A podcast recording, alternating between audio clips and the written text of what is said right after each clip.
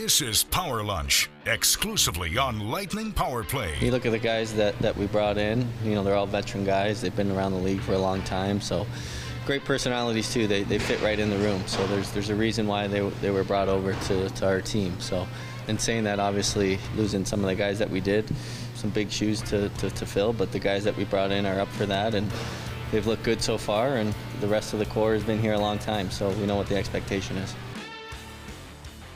Getting the juices flowing, boys. I'm getting the juices flowing. That's right. It's the most important week of the season. Preseason week number two. I am just joking. I hope you were laughing, and maybe you weren't. Maybe you are anxious for this game tonight in Orlando as Tampa Bay takes on the Florida Panthers. It is preseason game number five, but as we've been talking about here the last, uh, well, Monday and then last week a bit, you're going to see more regulars play and maybe a better opportunity to see some of these younger prospects perform and one or two of these guys start separating themselves from the pack. We'll see how that plays out tonight. Looks like Andre Vasilevskiy is going to get the start in nets. Also, too, some interesting news on Steven Stamkos. Kind of subtly let everybody know yesterday that yeah, had a little surgery before the postseason uh, this past postseason, which I thought was pretty intriguing, and uh, so many other things. Apple's Radio Brian Burns will join us coming up in about 20 minutes. I am Greg Linelli, along with the radio voice of the Lightning Dave Mishkin. Steve Versnick is our producer, not to be confused with Steven Versnick and all that good stuff. But Dave, good to be with you, my friend. I know you're going to be calling the game tonight in Orlando. That'll be a lot of fun, and with Chief, with Chief, and you know, I I think for the casual fan, you know, maybe you're not paying attention as much, but if you are interested right now, I think the second week of preseason, or you could say the last week of preseason with these three games remaining, is going to catch your eye a little bit more because of uh, the team basically is set. You have a couple of spots up for grabs, and you know then we can start focusing on the Pittsburgh Penguins in about a week. So there are three games left, and I know that you plumbed some interesting quotes from yesterday, like the Stamkos information and, and the goalie rotation, which is really interesting. Not shocking, but interesting nonetheless. I recall the quote from Rob Zettler after the Nashville game in Nashville on Saturday. And I want to say that he referenced the last two games as the games where that that's where they want the team to really round into form. Even though they made cuts and we're down to a much smaller camp number for week 2. So I kind of feel like tonight is going to be a night in which it's not necessarily close to the team that's going to be opening the season against Pittsburgh. But this may be the last shot for some of these guys to make an impact. Because if by the time we get to Thursday, we're getting really close to the actual opening night roster, we may only see the guys that do well tonight. You know what I'm saying? I don't know if all four of the forwards, Katchouk, who had a maintenance day yesterday, Raddysh, and I'm just going to call him Radish now because his brother is is in Syracuse. So Taylor Raddysh, Raddysh, Ryfors, and Barré-Boulet. All four of those guys may be in tonight.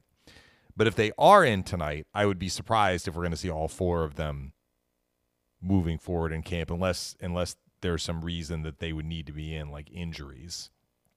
And you know, we're going to monitor Cirelli, we're going to monitor Gemel Smith, see if he's able to come back and even get into a game. But I, I kind of feel like that that quote from Zettler was informative in that for the guys who had the opportunity in week one and have survived to week two, this is the night. And if they do well, maybe they get into one of these last couple of games, which means they're really close to knocking on the door and, and making the team. Maybe you disagree with that, but that, no, that's kind that's of fair. Because I mean, they have players to scratch tonight.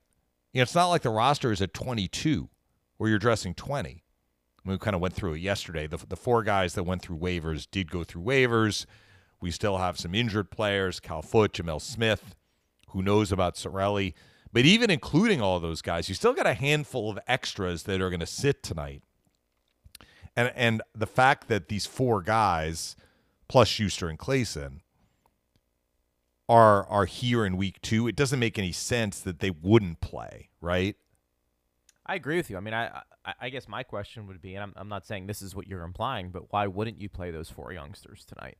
Tonight, Yeah, right? Tonight, tonight. yeah. I mean, tonight. I, I because at some point you want what is basically close to Yeah. your opening night roster to get into a game. Yeah, for sure. I, I think that's fair. And I'll say this this is my opinion. And maybe we touched on it yesterday, but I was, you know, thinking about it a bit more after our show. I do a lot of thinking, Dave. That can be dangerous, but I like to do a lot of thinking when we're not doing the show. I look at that as a positive sign that we I- are I having an to. animated conversation that sparks thought after we actually get unplugged. It does. And, you know, we kind of had the discussion a bit, you know, how much do you weigh these preseason games compared to practice and maybe even what they did last year, meaning those prospects, whether it was at the NHL level, whether it was over in Sweden, or whether it was at the AHL. Which one has greater emphasis for the coaches in terms of weighing uh, whether or not you make the team. I think all are valuable, clearly. You know, what you do in practice, what you did last year, and then what you're doing this year.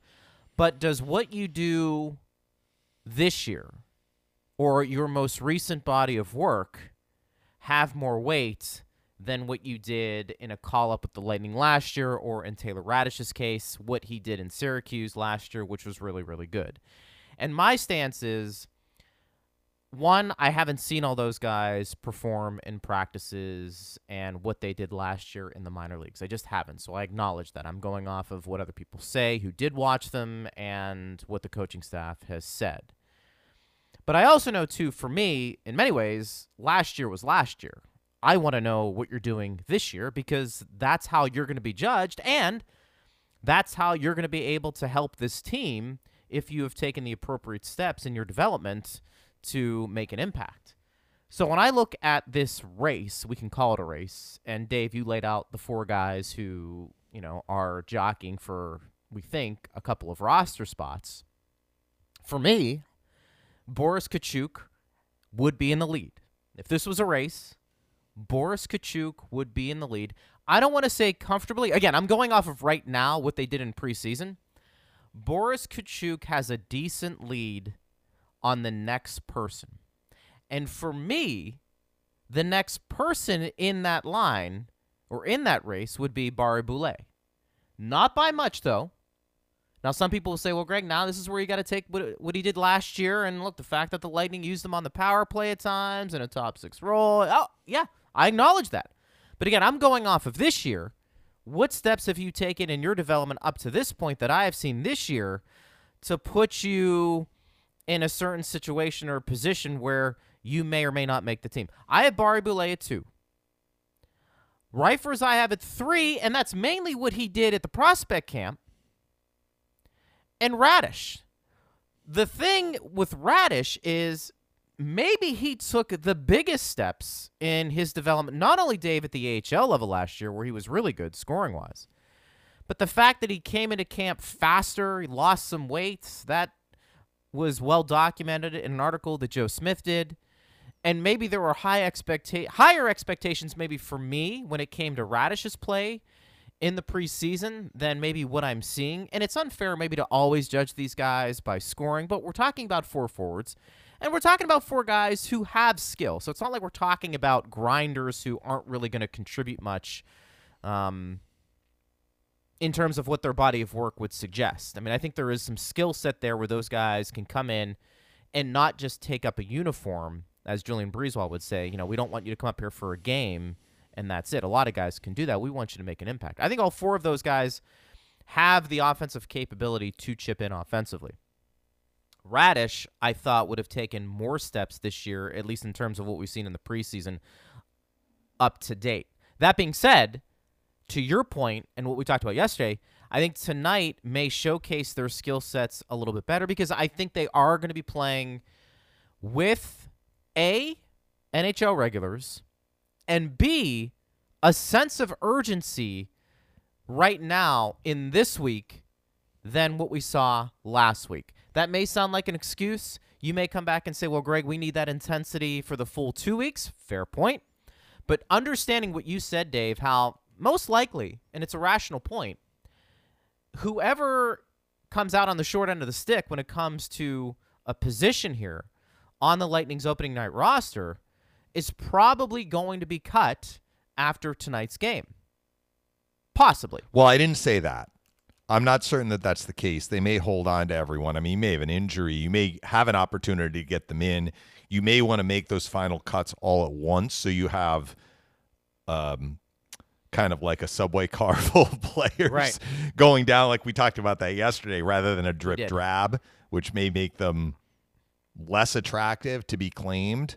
What what I was getting at though was if a player does not show well tonight or well enough, this may be that player's last crack. And so that's and that's a fair and, and you worded it much better than I did. So that was my point. Up to this point right now, that's how I would have the race when it comes to those four guys. And understanding that that could change dramatically tonight, depending on what they do, both in a, in a positive or negative way. I don't know if you have any strong thoughts, Dave, on who you think right now may have the edge. And look, I fully acknowledge that all four of these guys may see time at the NHL level this year. I mean, obviously, we're going to see a couple maybe to start, but I think all four of those guys have shown some flashes where if called upon this year, and, and there's a chance that happens, they will come up and and do a pretty decent job. I have just seen more from those two players I had as my one and twos than I have from the three and four position there. And uh, I'm anxious to see if any of these guys take that next step, playing with NHL regulars, maybe a little bit more tonight, and playing like your pants are on fire. Because to your point, you know, there, there's now we're getting very close to a couple of guys realizing that they're not going to be on this team and they're going to be playing down in Syracuse riding some buses. And I think that can be a great motivating factor as well. At least that's my hope. So I'm not disagreeing with with your assessment about Katchouk. I, think that he has probably done more to to advance his case for staying than the other three. But as we discussed yesterday, it's not like he's lapped them. It's not like he has completely forced the lightning hand where like we absolutely, you know, need to have him in the opening night lineup No. to this point. For sure. So let's see what happens tonight. And and like you said, maybe maybe somebody else can can further their case. Looking at it from a slightly different tack, and I'm gonna kind of segue to a little bit about what Eric was getting at when we talked about his article yesterday in terms of the likelihood of who might go down and who might not go down based on their contract situation. Ryfors has a lot working against him because he's waiver exempt. That's just the reality of the situation. So if it's a coin toss between him and somebody who would have to clear waivers, that definitely works against him in that regard. And to this point, I mean, I don't think that he has lapped anybody. So if I were to him, I would say, make an impact tonight. Definitely make an impact tonight because these other guys you're in contention with have to clear waivers, which might make the organization think an extra heartbeat about sending them down. With you, there's no problem sending you down. And if he is one of the guys to go down, then you're only talking about one other player. And not that we want injuries, but we've already seen Cirelli get hurt in a game. We've seen Gemel Smith get hurt in a practice. If even one other forward does get hurt, probably you're keeping three instead of two. If you don't want to go into the opening night game with only 12 forwards, which they could do. I mean, they, they could do that. So I guess I'm still waiting to see how this all unfolds. Which you are too. You just said, "Here's where I kind of see things at this moment." This is where I stand. Yeah, this is yeah, where I stand right and now. I'm not. I'm not differing Yeah. from your your overall take. I, I think after after Katchouk, it's close and it's close to Katchouk. I mean, I'm not sure that I I have a strong feeling about two through four. What I do have a strong feeling about though is Ryfors's waiver exempt status works against him in this competition. Yeah, that's a good point. That's just the reality of the situation. It's, it's the business side of it. You're, you're Right. absolutely right. There's nothing he can do from that standpoint to control the situation. What he can do is come out, Dave, and play really well. I don't Yeah. want to say at the same level in the prospect camp because I know you're, you're going against different competition. But if he can have Right. But Some- some were the same competition. I mean, we saw some players in that Nashville, Mhm. both Nashville games that played Mhm. in the prospect game, notably Tomasino and Afanasiev, who had two goals he was really in the game Yeah. at Amalie Arena. And and we you know, we saw some guys in the Carolina games who also played in the prospect tournament.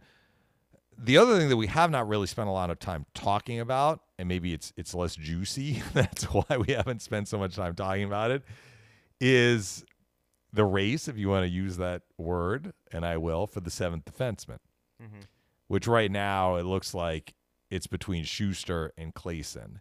And some of this is out of their hands. Like the Lightning may decide to start the season with six. I know the guests we've had on, I've asked them that question, whether it's Eric or Joe. You know, it's not like the Lightning start the season with a back to back. If if you if you start with six and the six that that I'm talking about are all going to play, and let's say somebody gets hurt on opening night, you have time to then summon a replacement for game two, which is going to be at Detroit. The Lightning don't actually have games on back to back nights. I think they have a, a road trip. What is it? Buffalo, Pittsburgh, maybe back to back a few weeks into the season. So, I mean, they could, if they wanted to, start with six. But if they're going to start with seven, I think it's between Sustr and Claesson. So the part of six or seven is out of their hands. The other part that's out of their hands is do the Lightning have a strong feeling about keeping a righty or a lefty? You know, There's not much they can do about that. Like if they said, you know what, Foote's hurt, he's a righty. We really want our our extra defenseman to be a righty.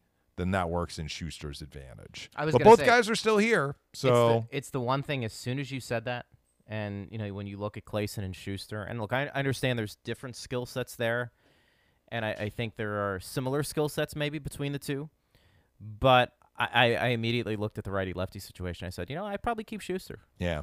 I By probably the way, would. My, my my wonderful wife just brought me in the schedule. So at Oh, Buffalo, wonderful. at Pittsburgh, end of October. Those are games six and seven. Wonderful. So, and even that, like, let's say you're you're at Buffalo, it's not ideal. The other part, all right, so it's not ideal to have a back to back, have six defensemen, have one guy get hurt, and then have to like scramble to get somebody into Pittsburgh for the next game. The argument for keeping seven, though, whether you have a back to back or not, is what if somebody gets hurt in warmups, and then you are in a pickle because then you're going to have to dress five. My sense So as I say that, that would be the extra argu- defenseman. that would be the argument for for keeping seven. And last year, because of the taxi squad, the the players were not on the quote unquote NHL roster, but they were there. Yeah. So like if Luke Schenn was on the taxi squad and you had six on your NHL roster, and somebody went down in warmups, you could quickly bring Luke in, right? And and and have You him know- play the game. They can't do that this year because those other defensemen Yeah. are not going to be in the same city. My sense is they'd keep seven. I think so too. I think but that's I just wanted to throw it out there Yeah. that you know if they really wanted to to keep the payroll, you know, because the seventh defenseman is earning an NHL salary and that does work against the cap.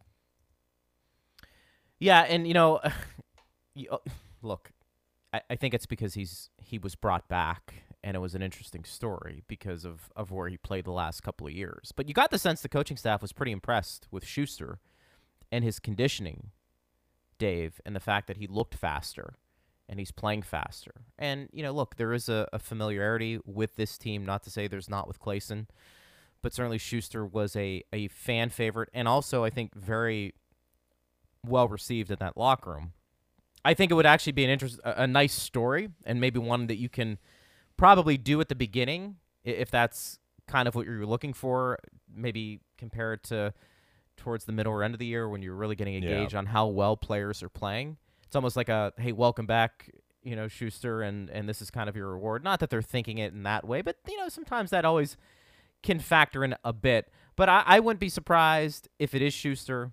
And I think in terms of salary, both those guys make the same. So I'm not sure it'd be a complete Right. difference there. Um, And then like how far how far along is Foote in his rehab? I mean, we haven't really heard too much since the Yeah. beginning of camp when Julien BriseBois said he was going to miss the start of the regular season. But how much of the regular season is he going to miss? yeah, it's fair. One game? I mean, like if it's only one game, And are we assuming? I, look, you never want to assume, but if if Foote was healthy, or I mean, I'm assuming he's in that top six, right? With Bogosian as your seven. yeah, it was uh, what a finger. He had a Yeah, finger problem. So I mean, Yeah. he can skate. You know, the upper body injuries.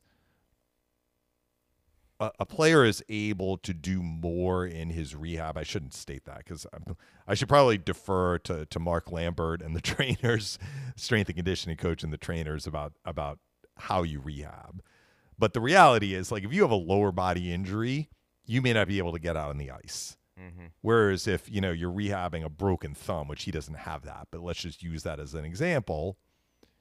You can you can skate, you can rehab, you can play, right? Didn't Ryan McDonagh mm-hmm. play the final with a bro? Was it a broken hand? He blocked. It was the shorthanded goal that Yanni Gourde scored in Game Seven against the Islanders. That play started with a McDonagh shot block, yeah.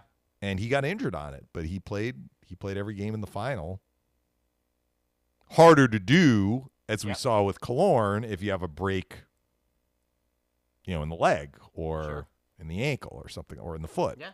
So It's fair to it's fair to point out. It's going to be interesting. Once again, though, the Lightning have some depth on the back end, which Dave, I think for a few years, right before they had this little run here of back-to-back cups, I think you could always look at their back end and say it might be a little bit of a weak spot for them. But ever since that first cup that they got when they they brought in Shattenkirk and they got Schenn, and then the developments of Cernak and Sergachev, I have maintained this period of time, in addition to being the golden years of Lightning hockey, I, I believe that. I also think this is the best back end collectively that we've seen for a few years in Lightning history.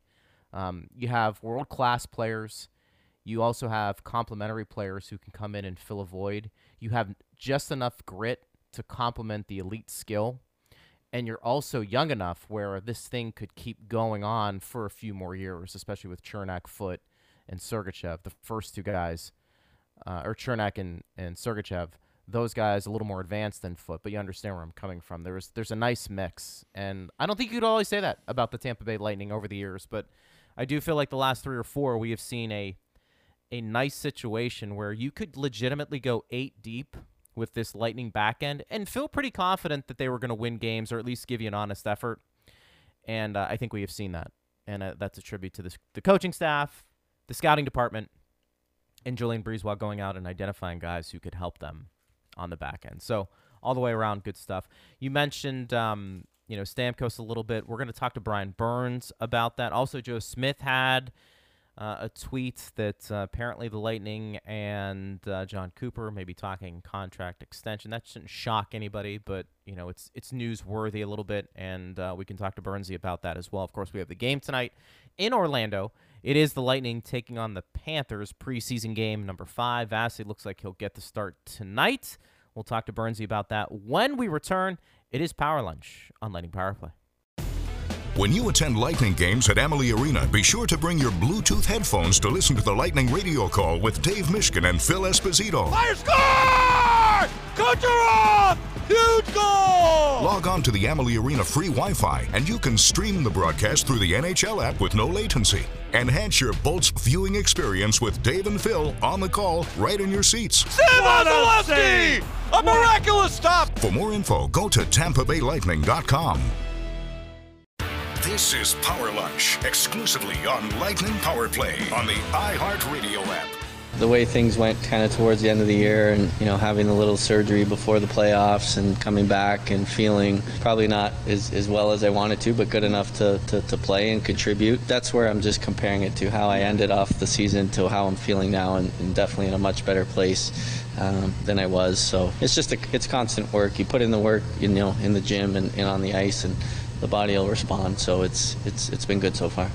Yeah, that was Steven Stamkos yesterday, and I think caught everybody off guard a bit because he hinted and basically told everybody, "Yeah, I had some surgery before the postseason uh, this past year," and I think everybody was like, "Really? Oh, okay." So, so you, you had that done, and uh, Stammer says he feels really good for this training camp, which is a positive sign. He was on a, a, line in practice the other day with Colton and Perry, and we can get into that a little bit. It is Power Lunch on Lightning Power Play. Greg Linelli with you, along with Dave Mishkin. Steve Versnick is our producer, and joining us right now, he's the beat reporter of the Tampa Bay Lightning, one of the best in the business. He joins me during the pregame show as well. Let's welcome back to the program Brian Burns. Burnsy, great to be with you, and did you kind of do a, a little bit of a double take when Stammer mentioned that yesterday?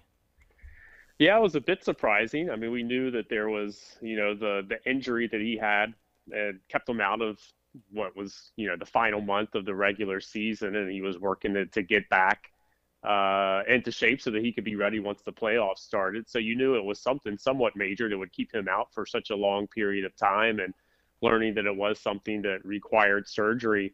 Uh, you know, good on him for being able to to rehab and get back and get his body back in a place where he was able to return for the postseason. And he was, you know, pretty productive once he got there. Like he said, he wasn't probably at 100% or where he would have liked to have been going into the postseason, but certainly uh, he had quite an impact on the ice and was one of the Lightning's goals and points leaders uh, and played a huge part on that power play as well. So, so good on him for being able to get back and uh, get back into the lineup when it really mattered. I wonder if if some of this Burnsy is related to the fact that access was so limited last year. Not the fact that he was hurt or that he had surgery, but that this thing kind of popped up organically in a press conference months later. Uh, do you think if it had been a normal season where you're in and out of the locker room and you kind of had more of a sense of what was going on? Yeah, for sure. I think, you know, if you're in the locker room, you don't see him in there for quite a while as a reporter, you start to speculate and wonder what's going on. And you probably have that conversation with him at some point, you know, after a morning skate or after a practice where he does reveal, yeah, I had surgery uh, or a minor procedure to, to get this fixed up before I get into the postseason. You probably do. I mean, we missed a lot of those, you know, one-on-one interactions or just those kind of asides where maybe you just kind of sidle up to a guy and talk to him about whatever's on your mind at that day. We didn't really get that access last year because everything was done over Zoom and obviously media not being allowed into the locker room. So I think you're right, Mish. I think if you know we're allowed into the locker room, if it's a normal year last year, we probably get that information before we go into the postseason. Brian Burns joins us here on Power Lunch on Lightning Power Play. Burnsy, preseason can be pretty non-eventful for a team like the Tampa Bay Lightning, but the second week of preseason games should have a more regular season feel to it. Is that what you're expecting starting tonight? Yeah, a little bit, but you know, you're still going to get these groups. You know, your line combinations are going to be, I think, still kind of in flux. I don't know that uh, you've hammered it down exactly how you want your four lines to look on opening night. Maybe the coaching staff already has it in their mind. This is what we're going to do with our lines on opening night, but I think you're still looking at different combinations right now. Uh, it can still be a bit you know, helter skelter because guys aren't really used to playing with other guys that they might be partnered with uh, with regards to line combinations. Uh, and then you've got some guys that are still fighting for roster spots right now. So you've got to get them into, I think it's probably most important for those guys to get into these games, try to show what they can do, make an impression on the coaching staff. And you have three games here uh, all against Florida here over this last week of the uh, of the preseason to try to figure out who those guys are that you're going to want on your opening night roster, who some of the prospects are that might be able to slot into a, uh, a starting role and when you uh, drop the puck against the Penguins on October 12th. So uh, you know, you start to narrow it down now, like from the first four games where there was just so many guys in camp and you really couldn't get a grasp on what kind of team this is going to be. You can kind of hone in on it now and start to kind of narrow the focus on, you know, your main guys. But you still have some guys out there that are playing for spots, and uh, I don't know that we'll see this team uh, like it's going to be constructed throughout the regular season until they drop the puck against the Penguins. I think they're probably going to still use these last three games to try to give these prospects a chance. And and then with your regulars, you just want to get them whatever they feel like they need to be ready for the for the regular season, whether it's a game, a couple of games. I think you go up to each one of those veteran guys and just kind of gauge, you know, how many games they'd like to play, what kind of minutes they want to play before they get into the into the regular season, and you go from there. Burnsy, we have spent on our show a lot of time talking about these four forward prospects who are looking to grab a roster spot. What has been your impression of their performances so far? Talking about Raddysh, Katchouk, Ryfors, and Barré-Boulet. Yeah. Um, Katchouk, I, I, have liked. I feel like he's kind of elevated his game here of late. Certainly, you know, scoring the lone goal in the uh, in the six one loss to Nashville on Saturday that that helps his cause. But I thought, you know, he played more physical. He looked a little more comfortable out there. Uh, was able to play more of a 200 foot game. I think he certainly made a step in the right direction uh, with that game in Nashville. I feel like Barré-Boulet has played pretty well. You know, I, I know the the points haven't really come for him, but I feel like the game is slowing down a bit for him and the and the time that he's been in this preseason. Uh, it seems like he has more time and space, room to maneuver when he's out there, and you can see more of that skill uh, that that he has and he possesses in his in his game that we really haven't seen too much of uh, last year because everything's just coming at him so fast when you're making your NHL debut last year. He got into those 15 games for the Lightning towards the end of the season, but it feels like, at least from these first couple preseason games I've seen him in, it seems like the game's slowing down uh, a bit for him and you're able to see him make more plays. You just hope that that's able to translate into more points here going forward.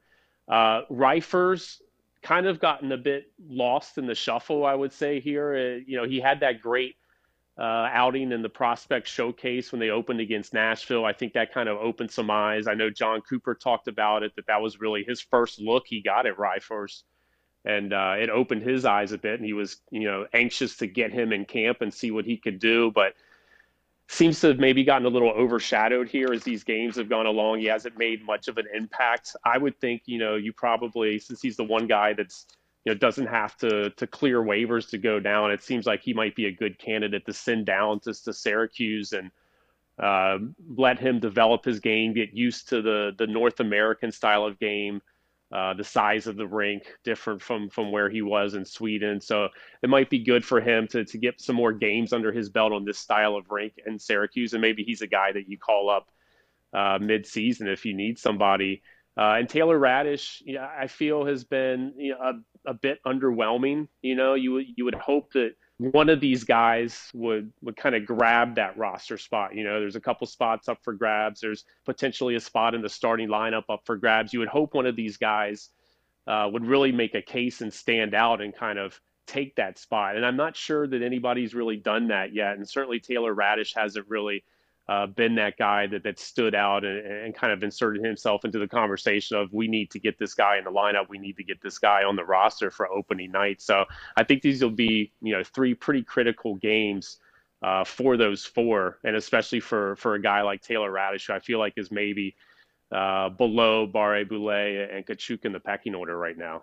Yeah, I was going to ask you, why do you think that is, Burnsy. I'm sure there are a lot of reasons. I've made the case that I think, you know, not playing with NHL regulars consistently might have something to do with it, which is why I think it's going to be interesting to watch how these guys perform tonight. But do you feel like maybe some of these prospects not as impactful as some of the other prospects we've seen over the years who have done really well in training camp and kind of forced their way onto the team? Yeah, that could be the case. I mean, we've seen a lot of this in this preseason so far, where you have guys playing.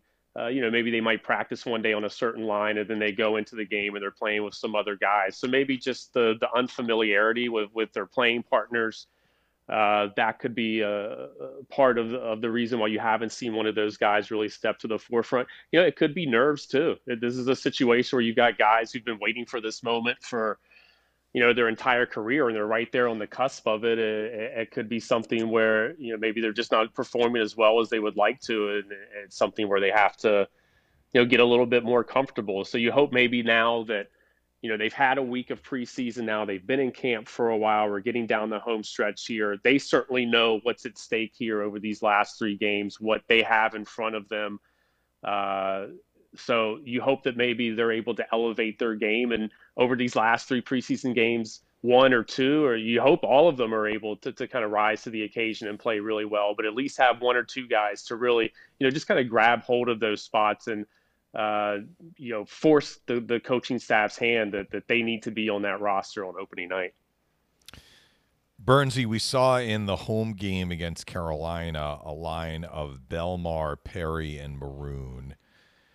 And I'm wondering what you think. Like, what is the likelihood that that will not be a line, and that because the Lightning have young players, whoever is going to make the team, and even including a Ross Colton and and let's throw Mathieu Joseph in there as well. What is the likelihood that they're going to want some of those seasoned veteran guys playing with a younger player or players? Yeah, I you know I think going into the season, I think in a perfect world where they have an idea which one of these prospects that they would maybe like to play in that starting lineup, and they had a good idea who that guy is. I think they would like to keep that fourth line as the fourth line going into the regular season. I think they like Maroon, Bellemare, and Perry together. And certainly in that game against Carolina, they they looked really good together. They had instant chemistry off the bat. Certainly Maroon and Perry having played together in Anaheim, I think, uh, had a hand in that. But all three played well together. Uh, they were impactful in the game. I think that could be a really good fourth line for this team. But I think a lot of that is incumbent on you know, one of those prospects being good enough to say, okay, we can play a third line uh, of Joseph Colton and whether it's Raddysh, Katchouk, Barré-Boulet, whatever guy you want to insert into that right wing spot uh, on that third line. They need someone to kind of to, to take ownership there and be that guy. If that doesn't happen and they're still kind of, well, we don't know if we're going to go with this guy or maybe we can fit this guy in, then maybe I think you'll see that fourth line potentially break up uh, we, we've seen, you know, a, a third line uh, here in camp of, you know, where Stamkos is playing with Perry and, and Ross Colton. Maybe that's a, a, a combination for them. Uh, maybe Joseph moves up to the second line and plays with, you know, Anthony Cirelli and Alex Killorn. That's an opportunity for them or an option for them. So I think they going into the season in a perfect world, I think they'd like to keep that fourth line together. I think that's what they'd like the fourth line to be. And, you know, one of these prospects takes hold of that other spot on the right wing and they can get that third line going as well. But if they don't get that, then I think you're probably going to see those parts broken up. You might see more of, you know, a Perry playing with a Colt and a, an older veteran guy playing with one of the youngsters to kind of bring them along. Brian Burns joins us here on Power Lunch on Lightning Power Play. Burnsy, is Steven Stamkos cemented as a top six forward, or do you think, to your point, we see him more on the third line this year?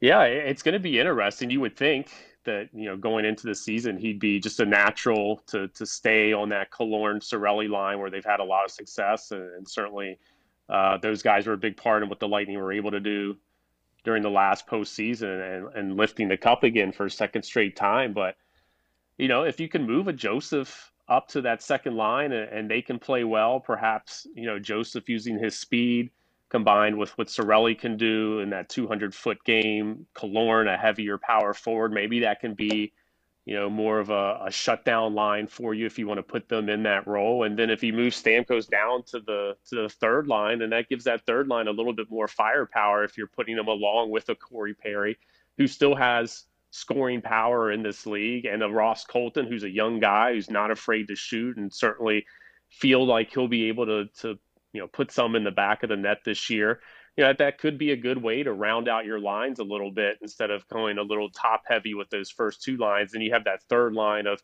potentially joseph colton and whatever prospect is going to insert themselves and be that guy on the right wing that line might struggle a little bit uh, so that could be a good way to to you know kind of balance out the lines a little bit um, putting Stamkos on that third line. I don't think he's entrenched in a top six role. You know, he probably wants to be there, but if he can go in a third line role and be equally effective there, I, I think that the uh, the coaching staff has a lot of different options to kind of look at right now. Last one for me, Burnsy. What do you think we're going to see from the Florida Panthers? I'm not talking about tonight, but for for this uh, for this regular season, as these two teams uh, again are in the same division. Yeah, we're certainly going to see them a lot here in this last week of the preseason with three games against them, and not like that season a couple years ago where they played them like what was it five times between the end of the preseason and then they played two games to start the regular season. It's uh, I think it's a couple weeks before the Lightning play Florida in the regular season. But I think this is a good team. I think this Florida team's a really good team, and it might even be you know the top team in the in the Atlantic Division. I certainly think they're going to challenge for that spot. I think it's a team that's feeling a lot of confidence from what they were able to do last year. And you look at a lot of the teams around the NHL. You know, not too many teams I felt like got better than what they were from last year. Certainly, I don't I don't think you could say the Lightning are better than they were a year ago. When you use when you lose a Yanni Gourde, Barclay Goodrow, Blake Coleman, Tyler Johnson, those are big losses for this team. And you know, right now they're still trying to figure out who those guys are going to be to replace them. So I think you'd have to say the Lightning maybe took a little bit of a dip going from last year into this season. Florida is one of the rare teams I think that really improved and was able to improve over the uh, over the off season uh, and really is is making a case for you know they're a, a, serious cup contender right now. I think you know if everything and, and certainly getting Ekblad help, uh, back is going to be a big boost for them. But if they can keep everybody healthy, if they can figure out what their goaltending situation is going to be, I you know I think they're kind of married to Bobrovsky because of the the contract, but. I think if all things were equal, they would probably just go with Spencer Knight and make him the number one guy. And I feel like that was a big problem for them in the uh, in the first round series against the Lightning, whereas they just didn't really have their their goaltending situation figured out, and they went from one guy to the second guy to the third guy, and they had started with the third guy from the beginning of the series, it could have been a completely different series. So. If they can figure out the goaltending, they can stay healthy. I think it's going to be a really tough Florida squad. It's going to be one that I think Tampa's going to be fighting with throughout the regular season for that top spot in the Atlantic. Burnsy, last question. Update on Cal Foote and the fact that he won't be ready to go to start the season. How many defensemen do you think the Lightning go with? And if they choose to go with an extra defenseman, do you think that guy is Andrej Sustr? Yeah, I think they probably go into the regular season with six. You know, we know who the six are. Uh, Cal Foote, it looks like, you know, we've seen him out on the ice. He's in the red, no contact jersey. Uh, he's been skating for a while, but Julien BriseBois did say it's going to be about two to four weeks once the regular season starts before he's even ready to come back. So uh, looks like it could be a month or so before we see Cal Foote, and you know might be November uh, before we see him able to actually play in a game. If they do go seven, I think yeah, I think Andrej Sustr's that guy. I've really liked what you know. I liked when I saw Sustr the first time in camp. He looked faster uh, than I'd seen him before. He just looked to be uh, more in position where he was supposed to be. It just seems like his game's grown a little bit since he's you know gone away from the NHL and played in China, and now that he's come back, has a fresh perspective on things, and it seems like he's a much more confident player right now. I was just really for me was impressed with his skating and the way he was able to keep up, and just looked a lot more fluid out there. Uh, so I think if you're looking at a seventh guy, it's probably between him and, and Fredrik Claesson. And I think right now, uh, you know, if if I'm you know picking between those two players, I probably go with Andrej Sustr. I think he's had a better camp so far. Well, Burnsy, we always appreciate your analysis and uh, enjoy the game tonight in Orlando, and we'll do it again soon. All right, sounds good, Greg. Thanks for having me, guys. Thanks, Burnsy. That is Brian Burns, the beat reporter of the Tampa Bay Lightning. If you want to react to anything Burnsy had to say, you can. Hit us up on Twitter at Bolts Radio. We'll come back for the last segment here on the show. He's Dave Mishkin. I am Greg Linelli. It's Power Lunch on Lightning Power Play. This is Power Lunch, exclusively on Lightning Power Play on the iHeartRadio app. Well, thanks to Brian Burns for giving us his analysis on the Lightning and where he see, sees things going here for Preseason game number five. Burnsy And, is uh, smart, and he's smart for a lot of reasons. But one reason he's smart is he went to Orlando way in advance of afternoon rush hour traffic. Mm. Chief and I, on the other hand, we're Yeah, when are you leaving. We're leaving enough time. Are you going via helicopter? No, You don't have that pool. I'm not Billy Joel, man. Billy Joel would would helicopter into Madison Square Garden for his monthly concerts. I read an article about it. He actually helicoptered in to Manhattan, and then he had to t- get a vehicle to get to MSG, and he got stuck in traffic too. I remember in the article. How dare he take a But uh, but Just- no, we are not. We are not availing ourselves of anything other than a vehicle that You know, I used to make is going to go on I four. We uh, when we moved down here back in 2012, uh, we were in Orlando first, and I had to make that drive from Orlando to Tampa pretty regularly because when I started out, I ended up doing a little uh, traffic for uh, the cluster, iHeart. Yeah, well, you could have done it while in traffic. I could have, and I was on the overnight, 10 p.m. to 6 a.m. Well, then your commute may have been not as bad, right? Not as bad, but I when you're about to fall asleep. yeah, I guess that's a problem. I th- I you should have carpooled with PK because Paul is making Mm. that trip. See, I didn't know him at the time. Maybe not 10 p.m. to 6 a.m. Or Paul Porter, But right? Paul he Porter does. uh, Paul Paul goes to Orlando. I don't think. I think he lives. Paul Porter lives in the Tampa Bay area. Yes, Paul Kennedy is in the Orlando area. he actually lives in Orlando. Yes. Yes, I thought I read an article a few months ago that said I four might be the dangerous, most dangerous interstate in the country. It's not surprising. I mean, you go on I four, you better, you better be focused. But that's driver recklessness because it's not like in Florida we're dealing. You grew up in Pennsylvania, Greg. I mean, the other highways are dealing with conditions that would increase the likelihood of an accident. We don't yeah. have So that the question down is, here. well, yeah, other well, than you- bad rain, right? well, no, you have bad drivers. That's what I mean. yeah, yeah, that's yeah, yeah. driver That's what I mean. recklessness. That's what I mean. Yeah, I mean, so however, whether it's potholes, whether it's you know conditions, or just the bad drivers, Florida, I four was ranked number one on this particular list, and you know what, I, I can uh, I can you attest to that. concur. right? I concur. I Yeah. concur. You know, look, so dri- anyone who's going to the game tonight, me included, please careful. take your time, drive carefully and safely. yes, that's what we want. I just want to take a minute and talk about the Panthers because I, I asked. Burnsy that last question. And I'm going to be a little bit more forceful than he even was. And he was pretty forceful. He's like, they're a good team. They they they might finish higher than the Lighting. They are a legit Stanley Cup contender. hmm I am saying that, what is today, October 5th? Hold on, Steve, write this down. We can use this as a we promo. can we can use this later. I'm not saying they're going to win the Stanley Cup, but I think they are in the conversation for sure. I am so impressed with how they've put that team together and so impressed with what I saw from them last year and I do agree with Brian that they have they have I don't want to say they have improved, but the additions they made seem to be really good additions. Sam Reinhart is a really good addition. And people forget. and it looks like he's going to play with Barkov. Yeah. I mean, I, I think people forget that. And they get Ekblad coming back. Hell of a player. Yeah, I mean that's that's not a player they added, but he's No, no, returning. he's- I'm looking yeah, at the returning. roster. Yeah. So the goaltending situation is going to be interesting because you have the young goalie Knight and and the veteran Bobrovsky, who's got the big contract and the long contract. But ultimately, the coach puts in who he thinks is going to give his team the best chance to win. So we'll, we'll see how that unfolds. And then they have this Anton Lundell. I don't know if we're going to see him tonight. Greg, he had been hurt. He hasn't yet to play in a preseason game. We saw he him was in the their prospect first round though. pick in Yeah. in 2020. You saw him in the prospect. Yes. Yes. Yeah, I just know I just know him from highlights I've seen from the World Junior Championships in 2021, and he was one of the best players Mm. in that tournament.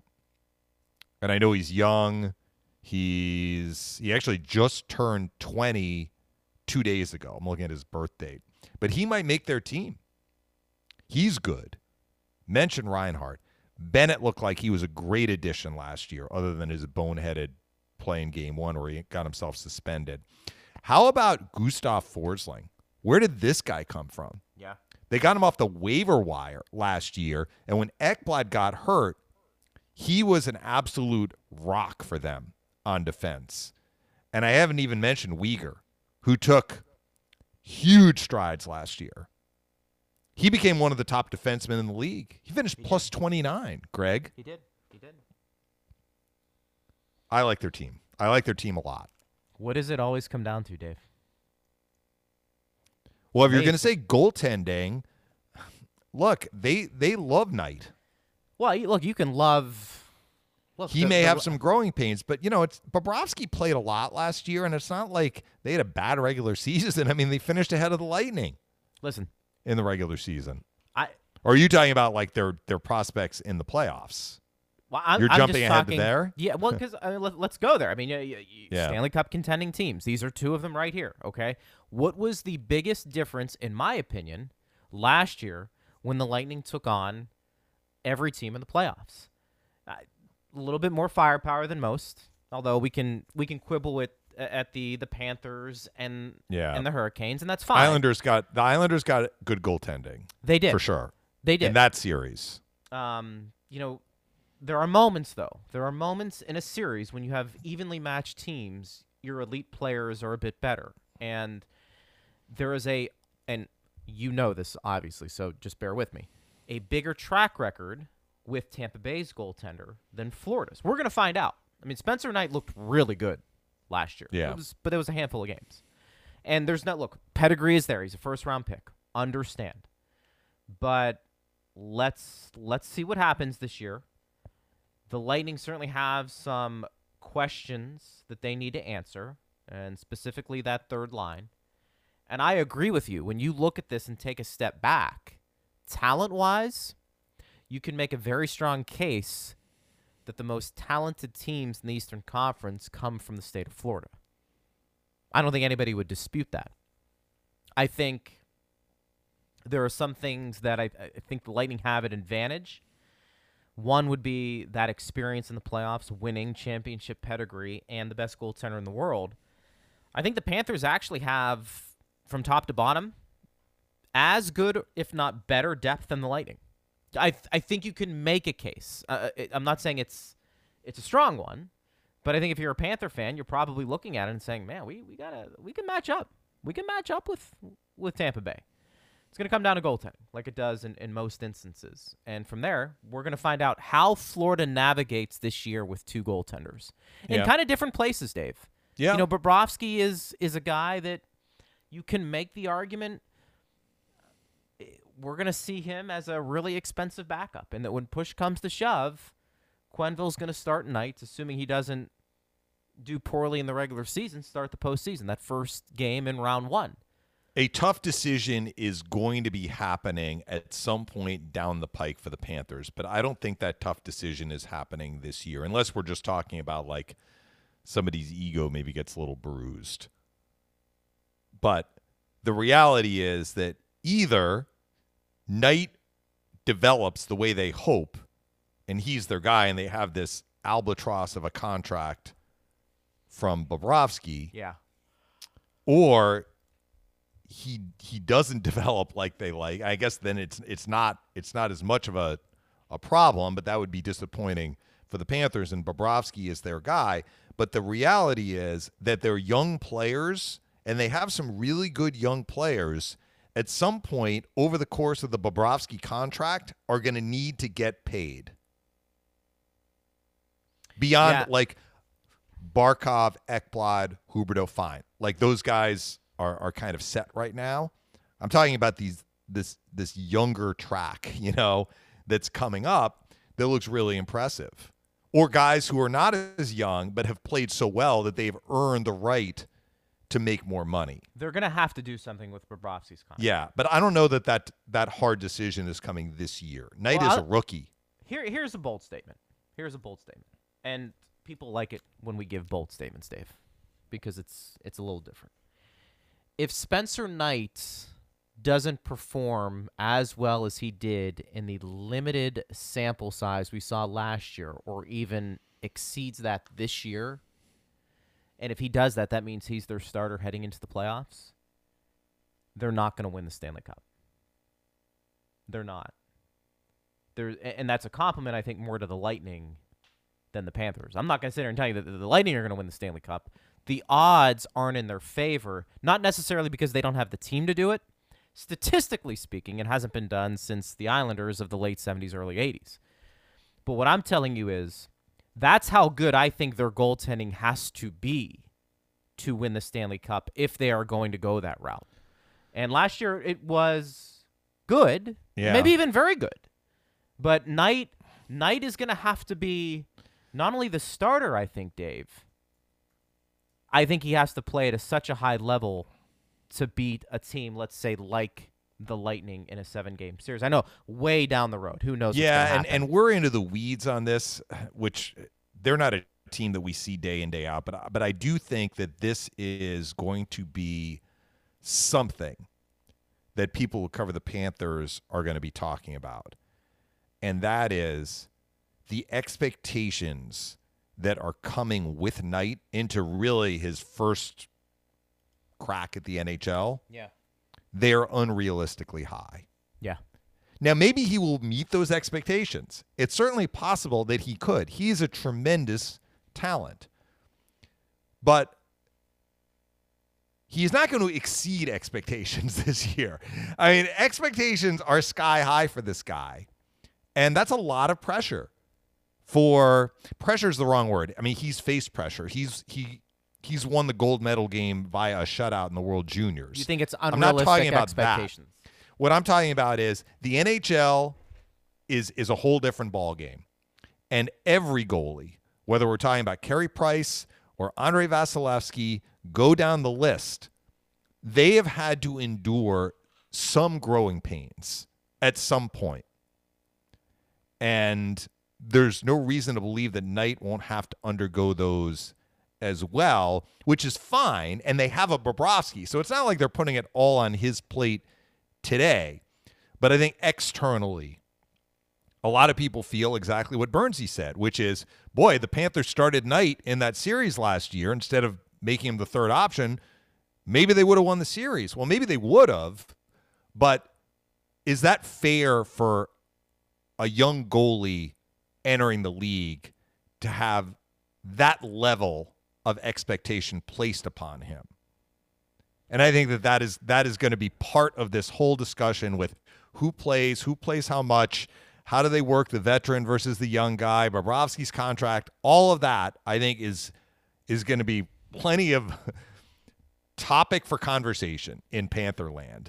But but I hope for Spencer Knight's sake that he is not put in a position where expectations become unrealistic and that affects his ability to grow as a goalie. Hmm. Because I'm We'll cheering out. for him. I want to see this guy mm-hmm. reach his potential. Yeah. And if he does, then you can legitimately call them, I think, a Stanley Cup contending team. I really right, but it may that. it may take some time. That's, may. That's the reality. He It like he like Lundell is 20. He turned Correct. 20 in April. Correct. So Correct. The thing is, you don't want to, and not that you do, not that you're saying this, you do not, I know we have to end the show here, you don't want to quote unquote waste some bullets through growing pains when you have otherwise a Stanley Cup contending team, though. Because I don't think Bobrovsky can get it done. That's my take. I think it, it does fall on Knight, which is why you saw them play last year in the playoffs. Yeah. And so you mentioned the unfair expectation. I think they've already put those expectations. well, I think I think that's true. Yeah, but the question is will will the team insulate him enough? They should. That's that's kind of the way Yeah, you handle it. Like, okay, outside the room there are these crazy, unrealistic expectations, which he may realize, but they're still unrealistic. Inside the room, we got your back, kid. Like that's that's how you kind of counter that. Yeah. Don't listen to the outside noise. Don't do what you need to do. Come ready to play. Come ready to learn every day, and it's all Yes. going to work out. Like Don't that's how you manage that inside the room. Don't get on Twitter, baby. That's all I'm saying. That's And, good uh, advice, what whether we'll you're a stud goalie or That's not. right. Probably. All right, Dave. Great job. I'm going to talk to you during the pregame show Yep. with Chief starting at uh, 6:30. Talk to you in a few. All right. Thanks to Brian Burns. Thanks to Steve Ersnick. Thanks to you for listening. I'm Greg Lunelli. Game tonight at 7. Pregame at 6.30. You can listen to all the action right here on Lighting Power Play.